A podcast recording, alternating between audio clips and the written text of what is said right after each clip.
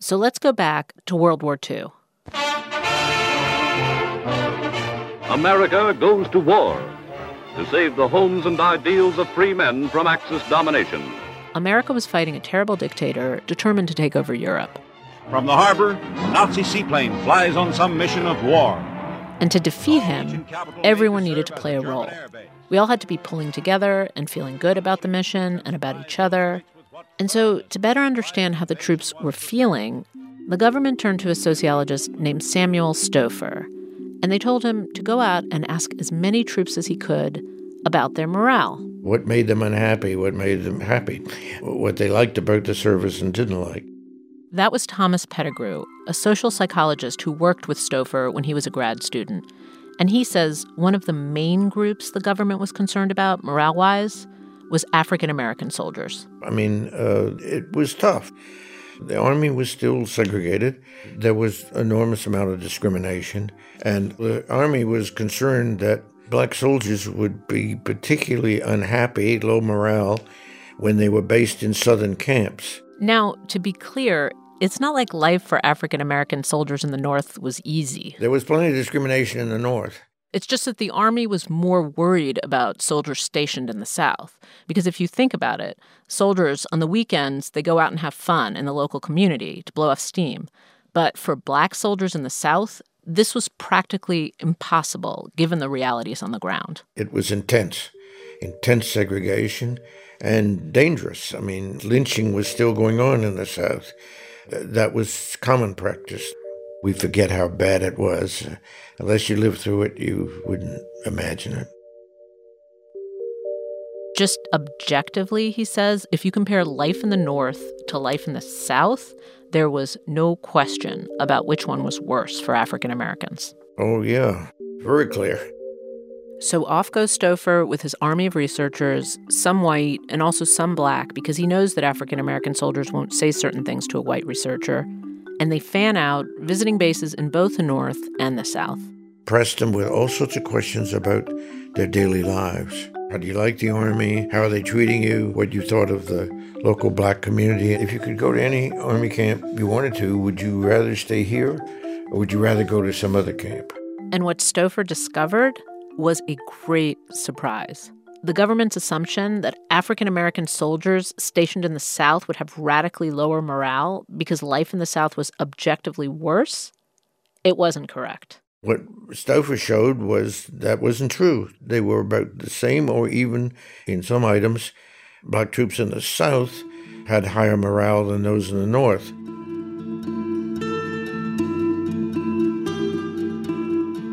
How could that possibly be?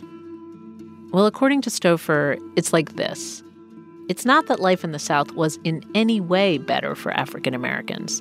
It's that people, no matter who they are, what race or nationality, are always, always compulsively and unconsciously comparing themselves to the people around them, particularly people they see as like themselves, and then making evaluations about their own experience through that frame of reference. So, when African American soldiers in the North left their base and traveled through the world outside their door, what they saw were other African Americans who were clearly doing better than they were. Industry was really opening up, and a lot of black workers were getting jobs better than they had ever had before and getting good pay. And that pay was better than what the soldiers were getting, black and white, in northern camps. Likewise, when soldiers in the South traveled through the world outside their door, they saw themselves as relatively, anyway, blessed. They could see for themselves that people were not doing as well as they. In fact, they would be looked up to. Stouffer called this the theory of relative deprivation, and in fact, later it became the basis for an entire area of study in social psychology. The idea is it's not your objective situation that determines your happiness, it's this invisible frame of reference that you carry in your head a frame of reference that you don't even know consciously that you're using, but you are using it. And it filters your experience of the world and how you're feeling. See, most people tend to think of absolute deprivation. If you're really poor, you don't have enough money, and you're in bad troubles and so forth. Um, and absolute deprivation, of course, is important. But in most of our research, we can show that relative deprivation is even more important. More important to how you actually experience your life. Think about it your friends, your level of success, your relationships, your family, your wealth. You are always comparing yourself to the people around you. So, if you want to understand your life and how you experience it, you need to identify and understand your frame of reference.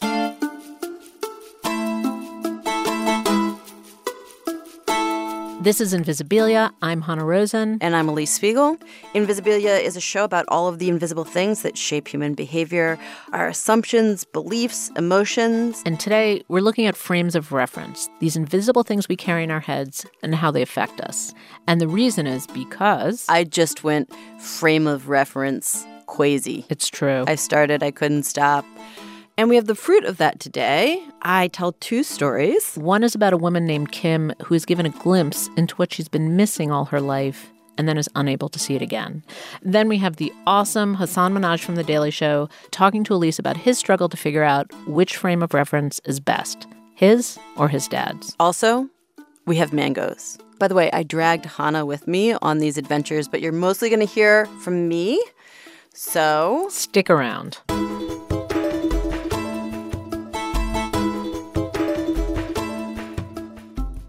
All right, Alix. So for this first story you're telling, we went out and we met this woman named Kim. Yeah. And the thing about Kim is that she lived most of her life, 54 years, totally unaware that there were things in the world that she could not see. This was the whole problem. It was like I had no clue what the problem was. All Kim knew was that over and over and over again, the world didn't respond the way that she expected. People would do things and say things that seemed completely unrelated to what was actually going on. It happened all the time. I was at summer camp and um, we had sailboats, and there were uh, two girls trying to put up the sail on the sailboat. And I'm always really good at doing this kind of stuff. And I looked at them and I could see what their problem was. So I remember walking up to them and I wanted to help them. said something like, Oh, I can do that for you, or I'll show you how to do that. Um, and they were mad at me. All of a sudden, the girls started screaming at her, telling her to go away. And it was so strange. It was like, why would they be mad when I'm trying to help them? That makes absolutely no sense. I don't understand that. When this happened in 1966, Kim was 12 years old. Over 40 years later, after a researcher spent 30 minutes pressing a fancy magnet to the top of her head, Kim would finally experience firsthand the critical element of this scene that she had missed at the time the subtle emotions. I didn't realize that the overall context was that these people are having a relationship. I didn't see things that way. What I would see is the physical aspect of it. There are two people here, they're on a boat. The boat needs to have the sail go up before they can sail, therefore, they need help with the sail. It wasn't these two people are talking, they're enjoying each other's company. Part of what they're doing is getting ready to sail. Kim's brain is not great at seeing emotion.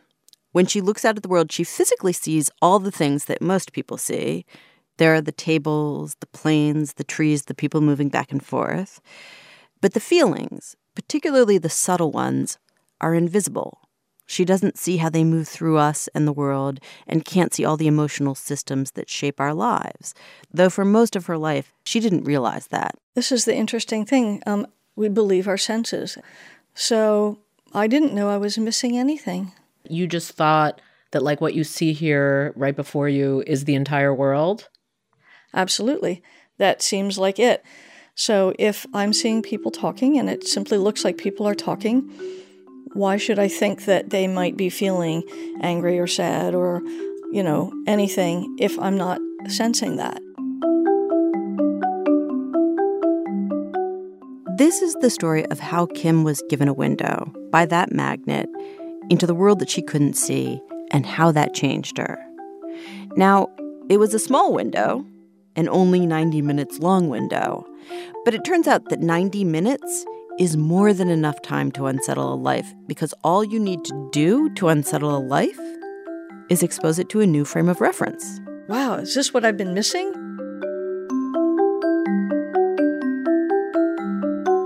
So, to begin at the beginning, Kim grew up in Pennsylvania Dutch country with middle class parents and four younger brothers. And talking to her, you get the sense that growing up, she could see some emotions in other people, but her read was kind of primitive. Well, I would know basically, you know, happy, smiling, sad, crying, angry, loud voice.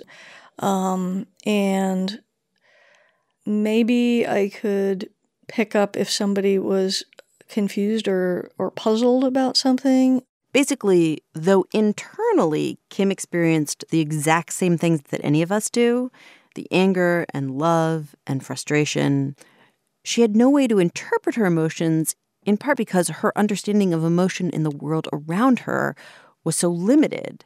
Yeah. Now, obviously, the world that we currently live in demands a high amount of emotional dexterity. Emotionally, you need to be fluent and flexible, able to read the world around you and manage how you feel. And if you're not that way, things can get painful quickly. So it's not really a surprise that things got painful for Kim. It would be, you know, taunting and name calling, and then it would progress to, you know, pushing and kicking and, you know, physical acts. Quick warning here if you're triggered by stories about bullying, you might want to skip this next section. What was your darkest moment?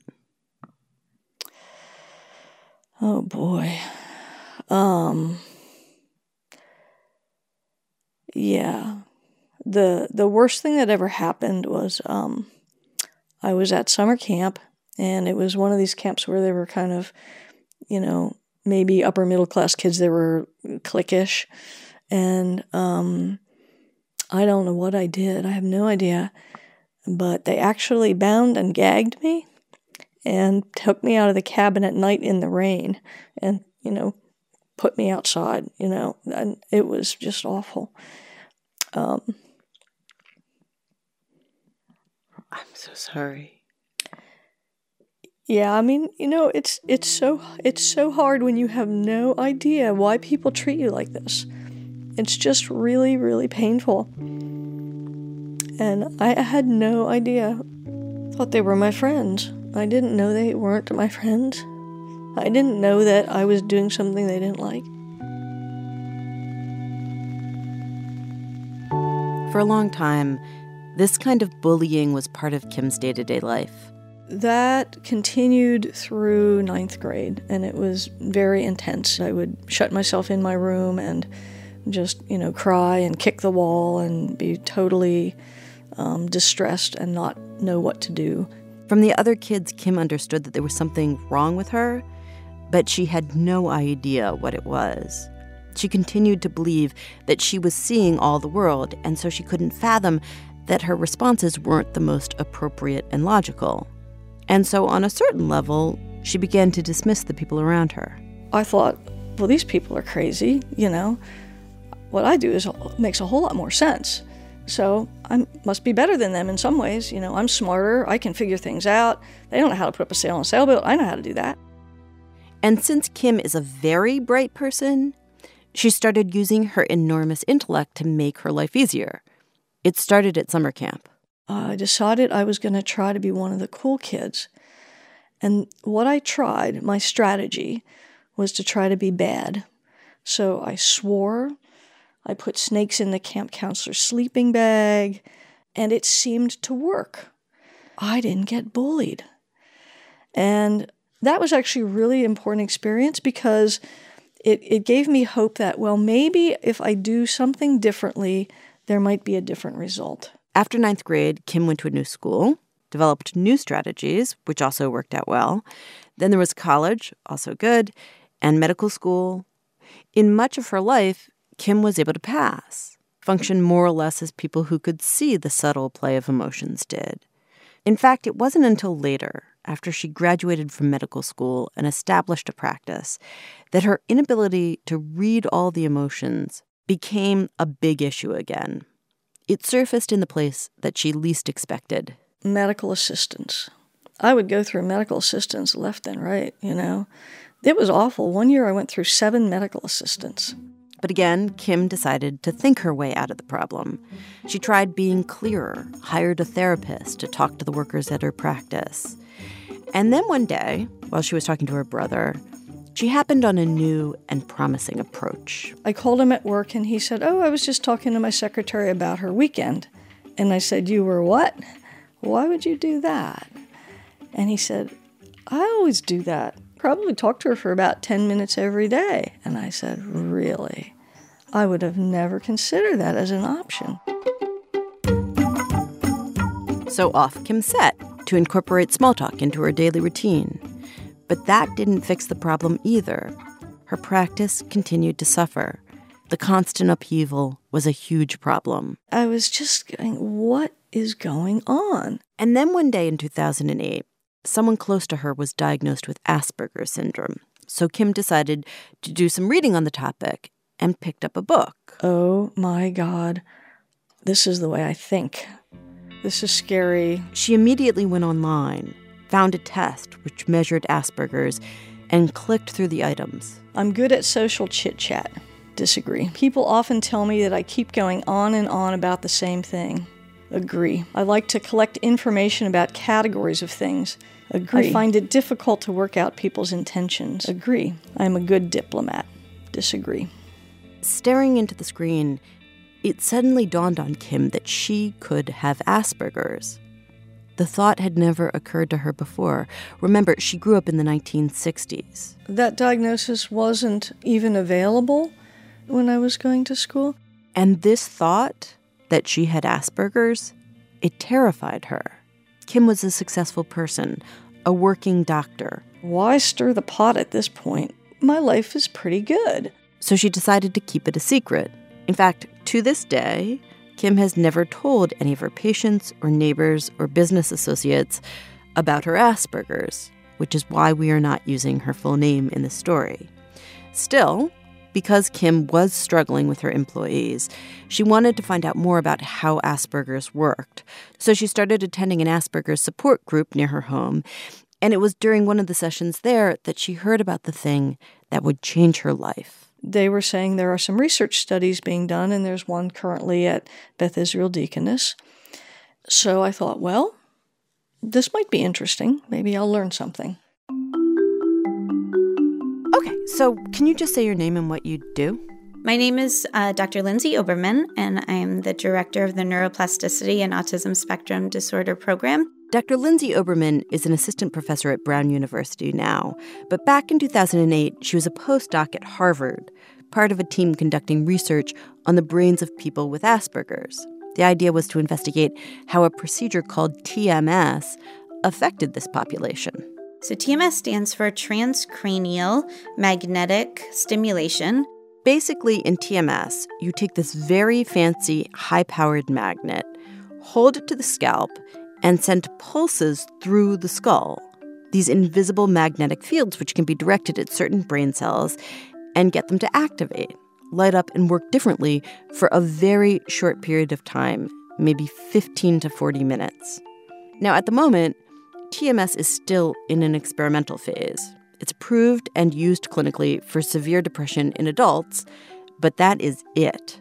With Asperger's, it is really not ready for prime time, in fact, the goal of the study Kim showed up for in May of 2008 was very modest. Lindsay wanted to see if shooting the focused magnetic pulses could change the way that people like Kim process language, their ability to pick up subtle shifts in inflection and tone of voice. And so, in May of 2008, before Kim was placed under the magnet, she was given a battery of assessment tests so that they could compare before and after the magnet. One task was they would show sentences on a computer and you would read the sentence and they would record it while you were reading it. Is this a holdup? I don't drive a car, I drive a pickup truck. Did they make up? This box is too heavy to pick up. Kim remembers reading these sentences, reading them just as she had read so many sentences before. I was reading them just kind of as a sentence, you read the sentence, and this is the way it is. And then came the magnet, a small device, maybe 10 inches long, pressed into her scalp, shooting invisible magnetic fields in rhythmic bursts through her skull.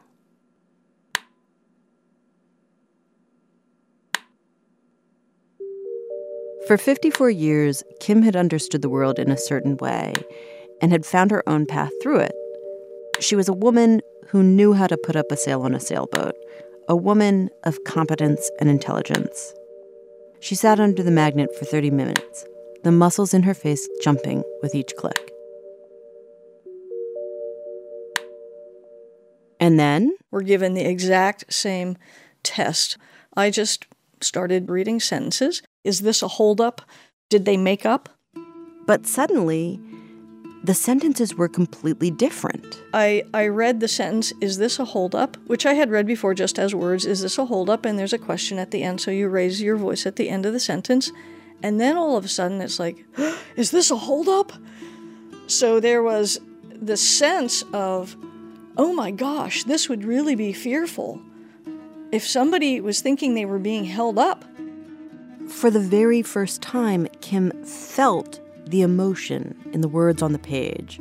What's happening? Oh, this is really wild. I actually understand what's happening. I can feel it. I can hear it in my voice. And wow, is this what I've been missing? You know? She couldn't believe the transformation. That sentence had way more meaning than just these words on a page.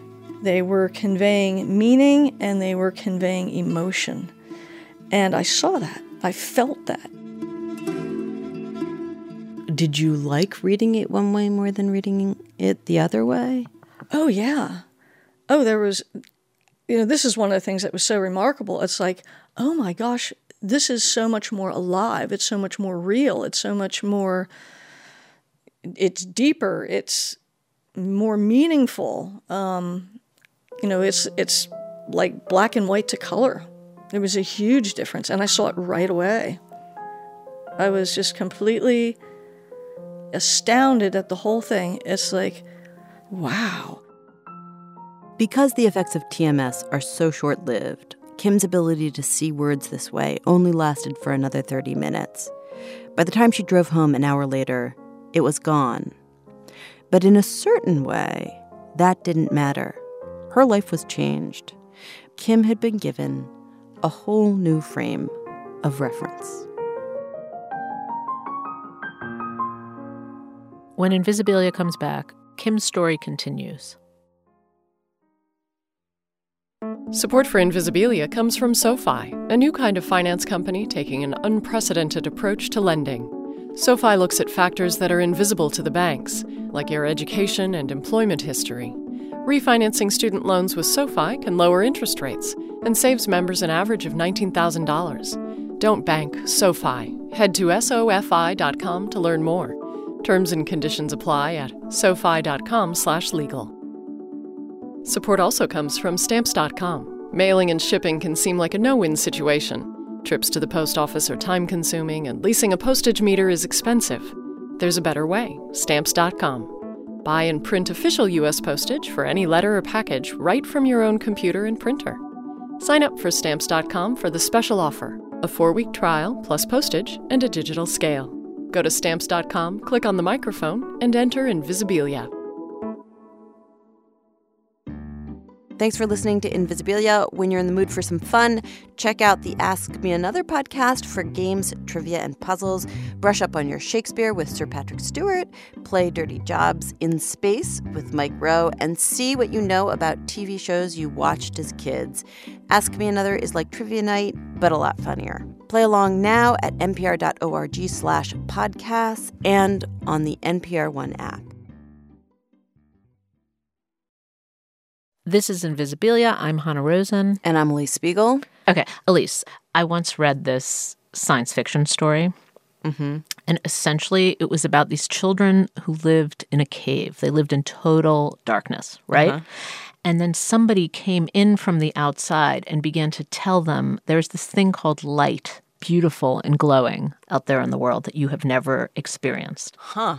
Which to me, actually, it feels like kind of a cruel thing to do. Yeah, and and that's basically Kim's situation, except for somebody showed her the light and then took it away. Yeah. And we will actually get to that. So now tell us what happened to her. Well, Kim left Beth Israel Deaconess Hospital the same person that she had gone in. Her brain, with all of its strengths and weaknesses, was exactly the same. It had no more skills than when she started. But Kim was different because she understood something new. And at first, it was exhilarating. She went home that afternoon and sat down on the same couch in the same living room. Thinking about it and, you know, trying to decide what it meant. And then it hit her. Oh boy. Her whole life, she was not the person that she thought she was. One of the things that came up was that I realized that I had been compensating for everything that I had done when I was young by telling myself that I was better than other people, was smarter, and, you know, the stuff they were doing was really stupid. And all of a sudden, that whole thing kind of came crashing down because what was really clear here is that the ways that I thought I was better, I was not necessarily better, I was definitely different. And I definitely had some issues with the way I processed things that were significantly impacting my life that I didn't really know about. Of course, Kim had accepted intellectually that she had Asperger's, but what that actually meant had never been so clear to her. I'm screwed. And what happened was I started getting really depressed. I said to myself, This is hopeless. I miss all this stuff and there's nothing I can do about it. Oh my gosh. There was a lot of grief, a lot of sadness. And then came the second guessing. At home, after a long day of work, she would lie in her bed reviewing the day, her interactions with her medical assistants. Uh oh. Did I hear that correctly? Her conversations with her patients. Did I do that right? Did I do that wrong? At the grocery. Uh oh. How did I say that? It was endless. Uh oh. She wrote a letter to the researchers telling them how grateful she was to have been in the study, but also how she was struggling with depression. Did you find yourself longing for that sensation of being able to see again? Oh, yeah. Oh, absolutely. In fact, Kim reached out to the researchers to let her do more TMS. She knew the effects would be short term, but she still wanted it, even offered to pay for it, but they couldn't make it work. Which is why I went back for more studies. In August of 2010, Kim went back to Beth Israel for another TMS experiment, and the effect of this one was even more dramatic. Like the first, the experiment was about language, only this time the researchers had Kim watch a series of short video vignettes with actors playing different parts. Kim vividly remembers watching the first one. There was a, a guy sitting at a computer, and uh, a woman walked up and said hi to him, and they exchanged pleasantries. And then he said, Oh, John returned your DVDs. And she said, Okay, great. And then he said, Do you want to check them? And she said, Oh, okay.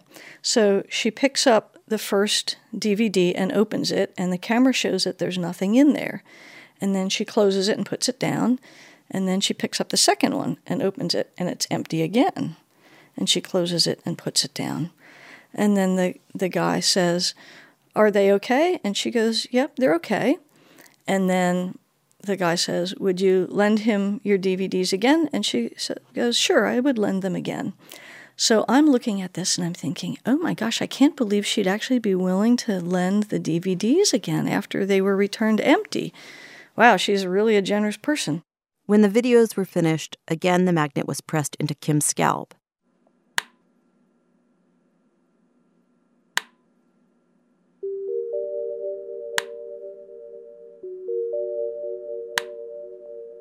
For 30 minutes, there was its sharp metal click beating in her ear. Okay, now we watch the same video again. So she walks up, they say hi. She opens the first video, it's empty. She's angry. She slams it down. She opens the second one, she's angry. She slams it down. He says to her, Are they okay? And she says in a very sarcastic tone of voice, Yes, they're okay. he asks, Would you lend them again? And she says, in a very sarcastic tone of voice, Sure, I would lend them again, clearly meaning, No way would I lend this guy any videos again. Wow. Everything that was intended in this went completely over my head, and now I saw it the body expression, the facial expression, and the tone of voice in that whole interaction completely missed the meaning of the whole thing until after the TMS. And then I saw the whole thing clearly. This is what life could be like. What do you mean when you say this is what life could be like? I could actually understand conversation. I could understand people rather than be completely oblivious to all of the social signals that are flying around. Wouldn't that be nice? really? Yeah. It's so hard to have misunderstandings with people. Of course, within an hour, Kim's ability to see emotion had evaporated. It was gone. And realistically, in all probability, Kim will not get to live a life where she is able to see the social signals that fly around her. Which, for me anyway, raises this question Is it really good to get a window into a world that you can never actually inhabit? Like, is it worth being able to see to this other side if you never have access oh, okay. to it? Like, it. I can answer that. I can answer that question. Is it worth having seen it? It would be worth seeing it for one minute. It would be worth seeing one interaction. That's how big it was. Because you see the way the world works, you see the way people interact, you understand all the subtleties of conversation that happen on a day to day basis. It's like, wow, that's amazing.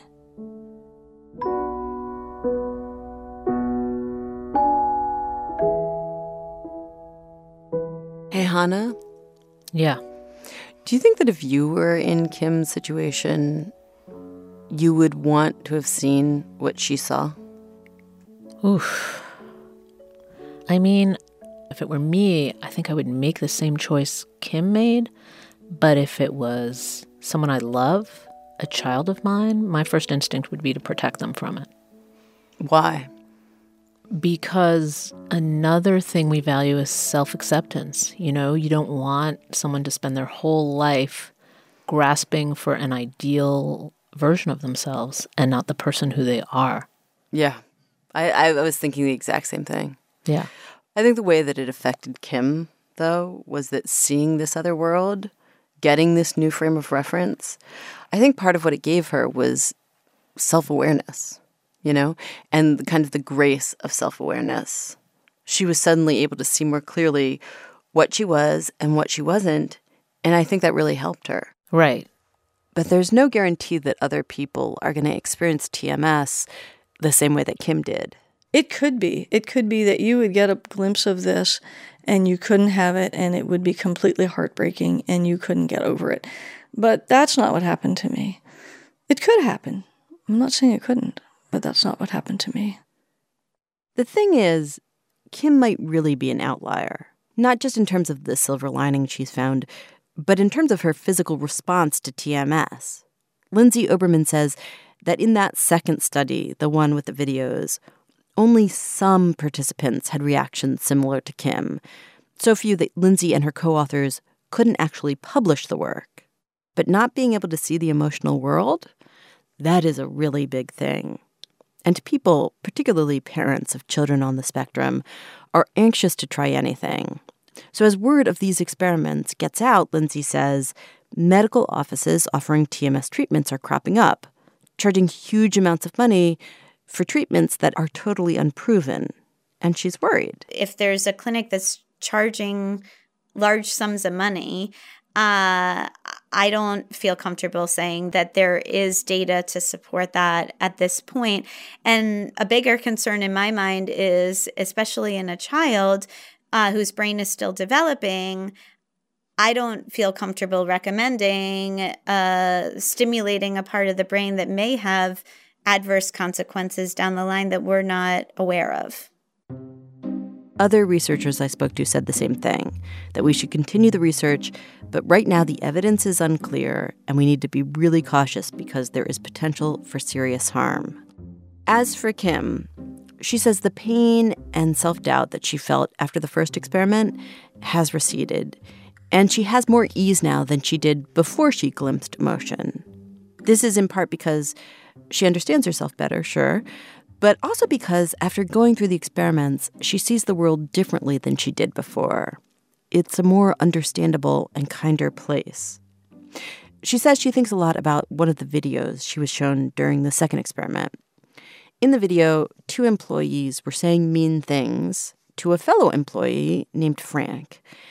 And Kim says the first time she watched it, before the TMS, she couldn't answer any of the questions that the researchers were asking about it.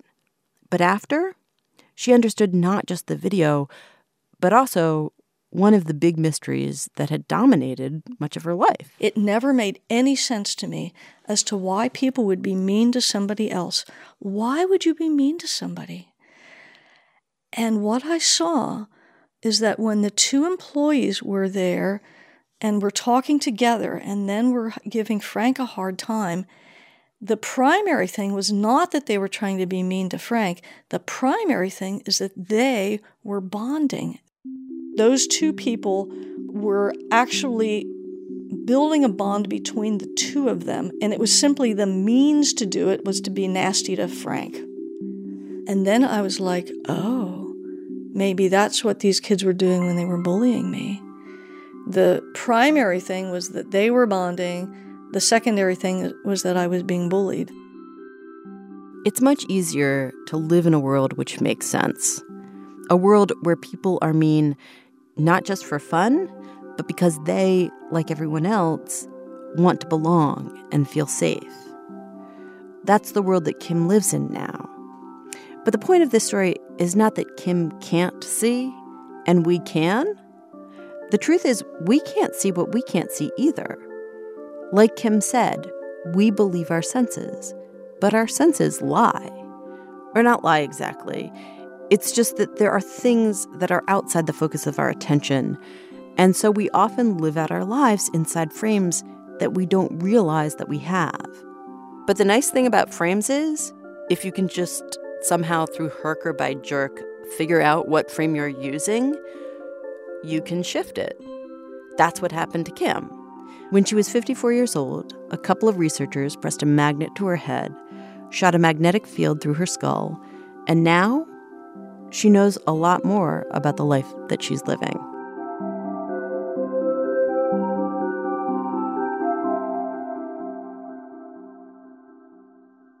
Invisibilia will be back in a moment. Support for today's episode of Invisibilia and the following message come from Audible, who has more than 250,000 audio programs from leading audiobook publishers and thousands of titles in science, technology, and medicine like Being Mortal Medicine and What Matters in the End by Atul Gawande. Audible is offering Invisibilia listeners a free 30-day trial membership and a free audiobook to get started. Go to audible.com slash invisibilia and start listening anytime, anyplace.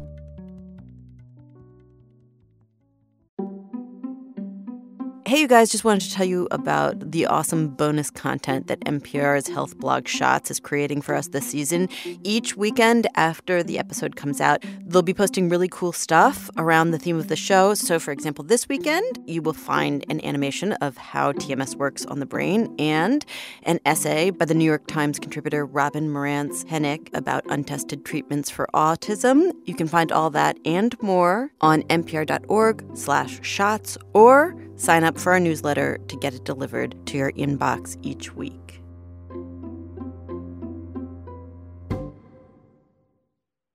This is Invisibilia. I'm Alix Spiegel. And I'm Hanna Rosin. Invisibilia is a show about all the invisible things that shape human behavior. And today we're looking at frames of reference. Yeah, which is something that I've been thinking about a lot. Like a lot, a lot, a lot, because of the way that I was raised by my mom. And then I encountered this comedy bit by Hasan Minhaj, who is a contributor to The Daily Show. It was him talking about his dad, and it sounded so incredibly familiar. So Hanna and I decided to call him up.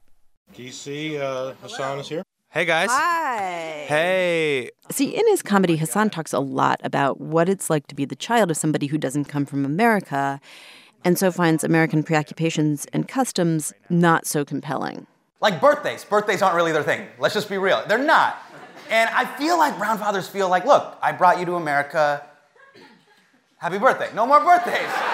Starbucks, Wi Fi, freeways, that's it. No more birthdays. Go be president, no excuses. Those are, those are the rules. Now, I too grew up with a parent who found many American preoccupations, including birthdays, uncompelling. Should I t- should I start by talking about like where it came from in my own life and why it was that I felt like I needed to talk to Hasan? Yeah, because I bet Hasan will relate. Okay. So Hasan, so Yeah. like basically part of the short version of what I explained to Hasan is that I was raised by a woman whose family escaped from the Holocaust. The way my mom talked about it, you got the sense that her entire childhood was just one long parade of hollow eyed survivors with tattoos on their arms moving into the bedroom that she shared with her sisters. And I am really close to my mom. I'm not just saying that. She is my heart. But I will say that as her kid, the way this family history with historical trauma affected me was that it didn't really matter what kind of hardship you put in front of her. Mom, I don't like practicing violin six hours a day. Mom, I'm sad I don't get to see children my age. Her basic response was essentially Are you a lamp made of skin?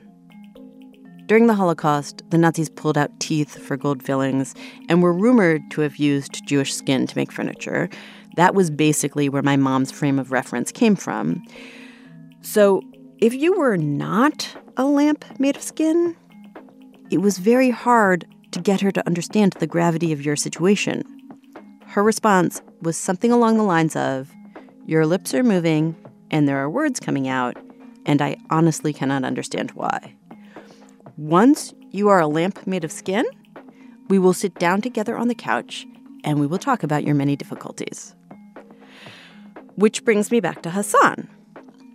His dad came to the US after a very violent time in India, and so even though the things that Hasan and I had to deal with growing up in this country were very, very different and aren't comparable at all, we're similar in the sense that there are tons of things about American life that look one way to me and Hasan and a completely different way to our parents. Like I'm not going to tell my dad even when I was in college that I'm like I'm going to a party. He cuz he would think that I would, you know, do drugs, get a girl pregnant and join a gang all in one night. Like he legitimately would think that.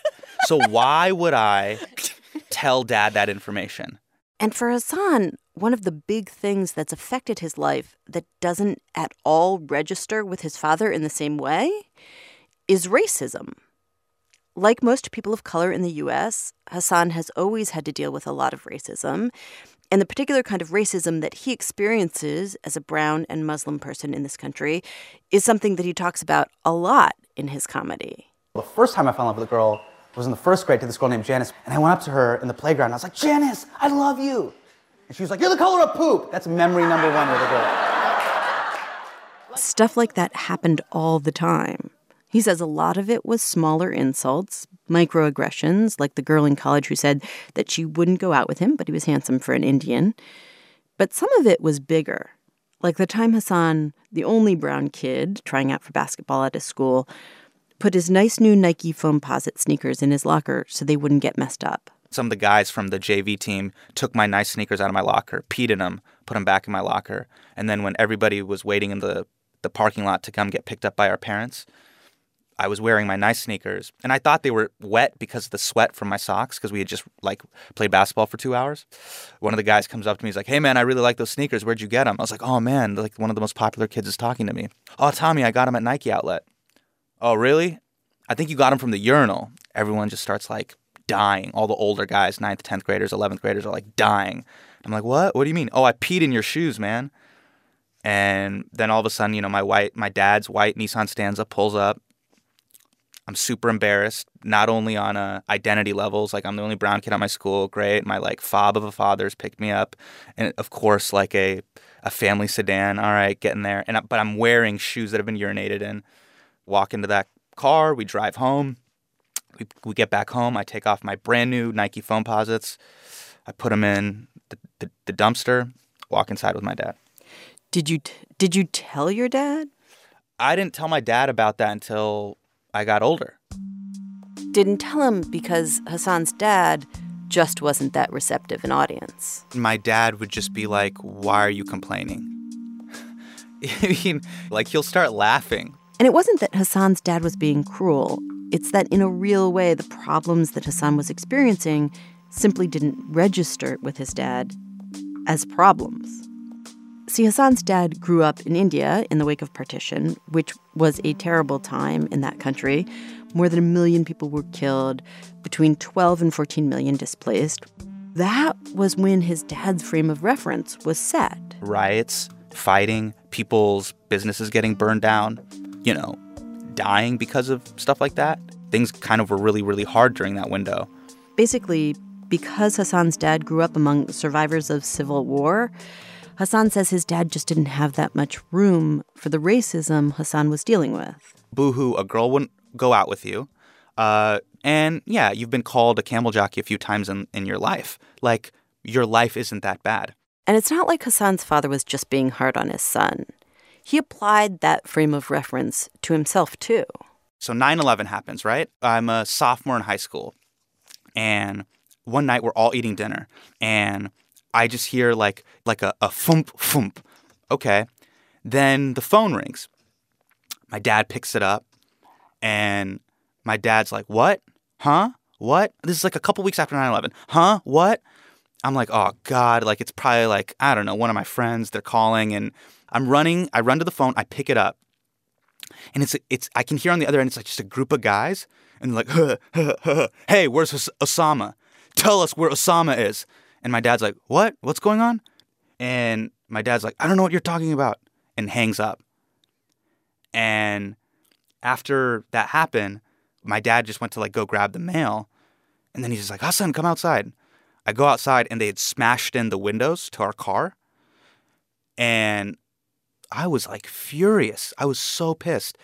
And my dad just um, walked in to the house. He grabbed a bunch of those big manila mailing things, and he just like he just taped up the the the windows and the windows to the car, and he like just didn't really like say anything about it, really.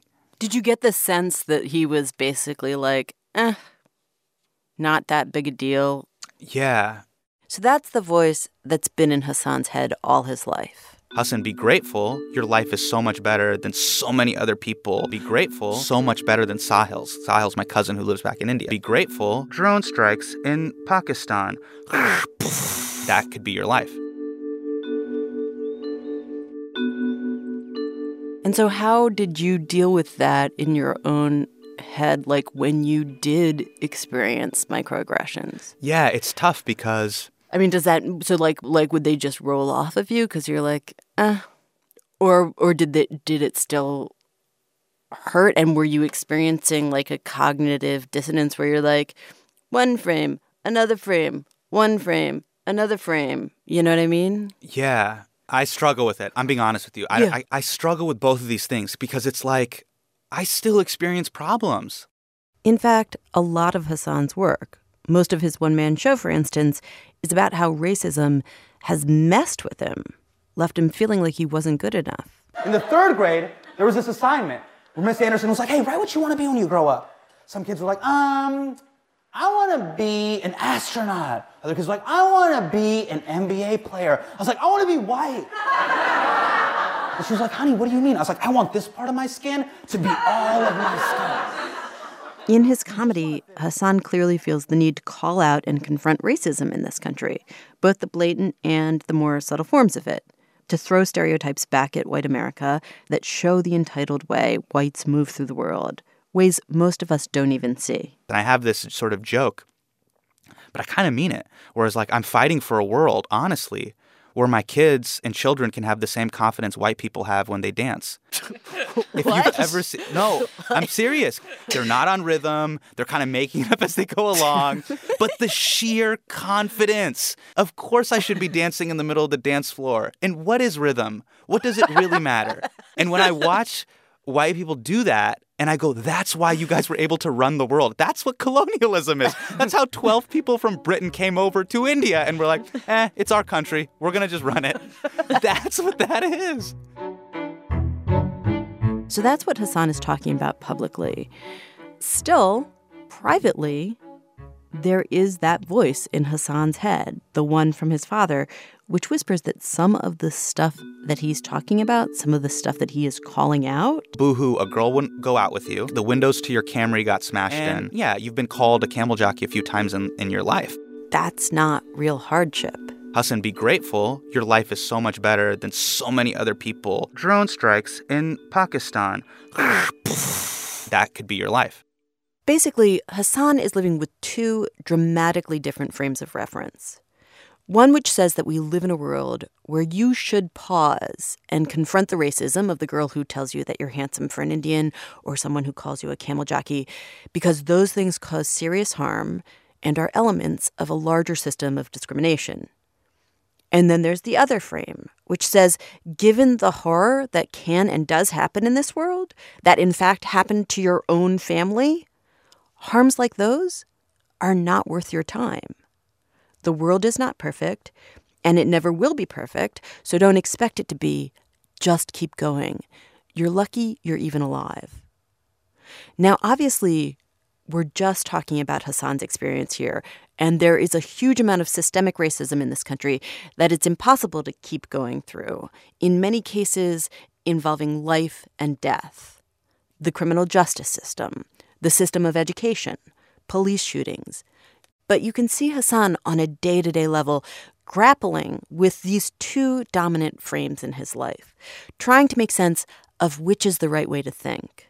Like sometimes I feel like I'm like sometimes I get sad, but I like talk myself out of it where I'm like, no, no, no, like this is not a real thing. Like, do you know what I mean? Like, Oh yeah, no, no, no, no. depression But- is a uh, uh, luxury for no, the wealthy. Oh. Like, no, no, no, no, no. We don't, we don't have time for de- like depression.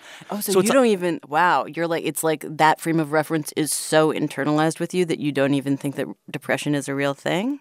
Kind of, yeah. Where I'm kind of like, is it like, or is it a thing where I'm I'm being so honest, where like gratitude and prayer and just like frame of reference can change that. Which brings me back to my own struggles with frame of reference and the Are You a Lamp Made of Skin historical trauma frame I got from my mom. In some real ways, I have adopted this frame.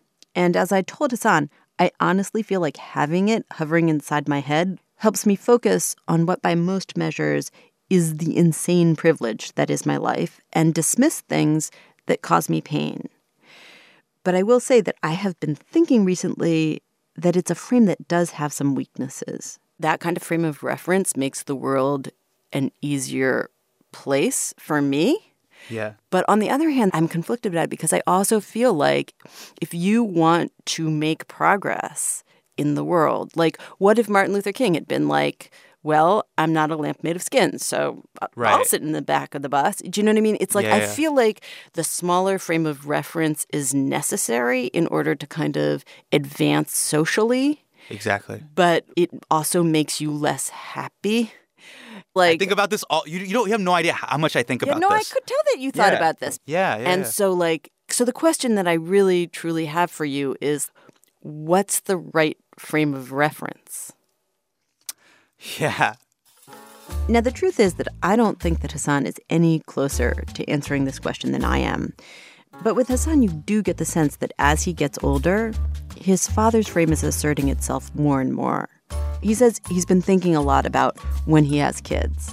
What if like my kids come up to me and they're like, "Hey, Dad, um, I think I have ADD. I also may suffer from bipolarism, and sometimes I, I, I, think I might be clinically depressed." I'll be honest, as a kid that grew up here who totally gets all of that stuff, I might be like, "What are you talking about?" Would you know what I mean? Like, come on. Like, I let you go to the movies. I let you get sneakers. I let you talk to girls. Like, But- you are taking it way too far. Like, like I love how you're negating the entire premise of our I show right now. but at the same time, maybe a little bit of struggle is a good thing. It keeps you on your toes and like. But that, but isn't that the world we're fighting for? To remove I all know. of those you're aggressions. fighting. That's the thing. It's like you're fighting to remove those things. But I think the thing that you got from your father is that having this kind of broader frame of reference makes the road a lot smoother. Yeah. Is it wrong that like I sometimes now when these things happen, I'll try to just like let it roll off my back? But I do it sometimes for like my own sanity. And that's like almost like my dad talking to me. At the end of our interview, Hasan told me that recently his sister went home to visit their parents, and she took this video of his father. My dad is just like sitting in the living room. The TV isn't isn't on, but you can like hear the low hum of the air conditioning. He's sitting there barefoot in his pajamas and a t-shirt, and there's mango in a bowl. And uh-huh. He's like twiddling his toes and he's eating mango, and he's so happy. and and and Aisha sent it to me, and she was like, "Look how happy Dad is." And I'm like, "Yo, this is life, though. Like, this is what it's all about. Like, I want to be this happy, just like twiddling my toes, eating mango in the living room."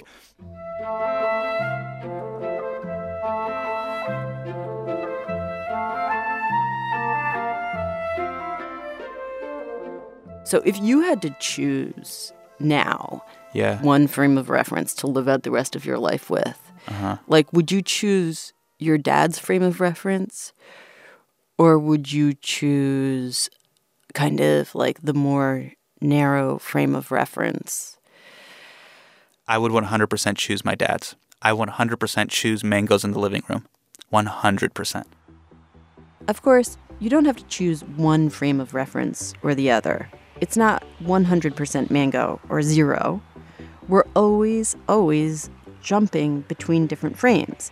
Each has its merits and its limits, and anybody who tells you that they know the right frame is selling something. There is no right frame. There are millions of frames flying through the air at all times. Without quite knowing what we're doing, we grab one, hold it to our face, and then grab another. But I can certainly appreciate why Hasan, if forced, would choose his dad's. Why? It makes uh, life a little bit more uh, bearable.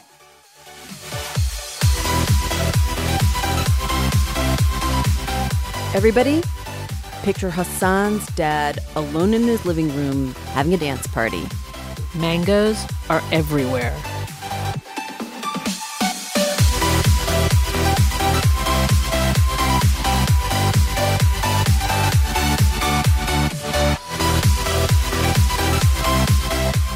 Invisibilia is hosted by me, Alix Spiegel. And me, Hanna Rosin, with Lulu Miller. Our senior editor is Ann Gudenkauf. Our executive producer is Jeff Rogers. Invisibilia is produced by Yoe Shaw and Abby Wendle, with help from Liana Simons, Mathilde Piard, Megan Kane, Mickey Capper, Linda Niakundi, Maria Paz Gutierrez, Andy Huther, Rachel Brown, Maya Dugmasova, Vivian Fairbank, Meredith Rizzo, Nancy Shute, and our vice president of programming, Anya Grundmann. Special thanks to Alex, Scrindo, and Stahl, who have given us permission to use this song Moments to close out the hour. You can find information about it at npr.org slash invisibilia. Also, a special thanks to Kat Chow from the fabulous Code Switch team. Thank you for all your help this week and beyond. And now for a moment of nonsense. did you Um, cry with the I IT did. guy? I Oh my tried God, not that's to, like- but I think it also helped. I've never cried with an IT man. Really? I've never cried with an IT professional. Join us next week for more Invisibilia. How, how, that's how you say?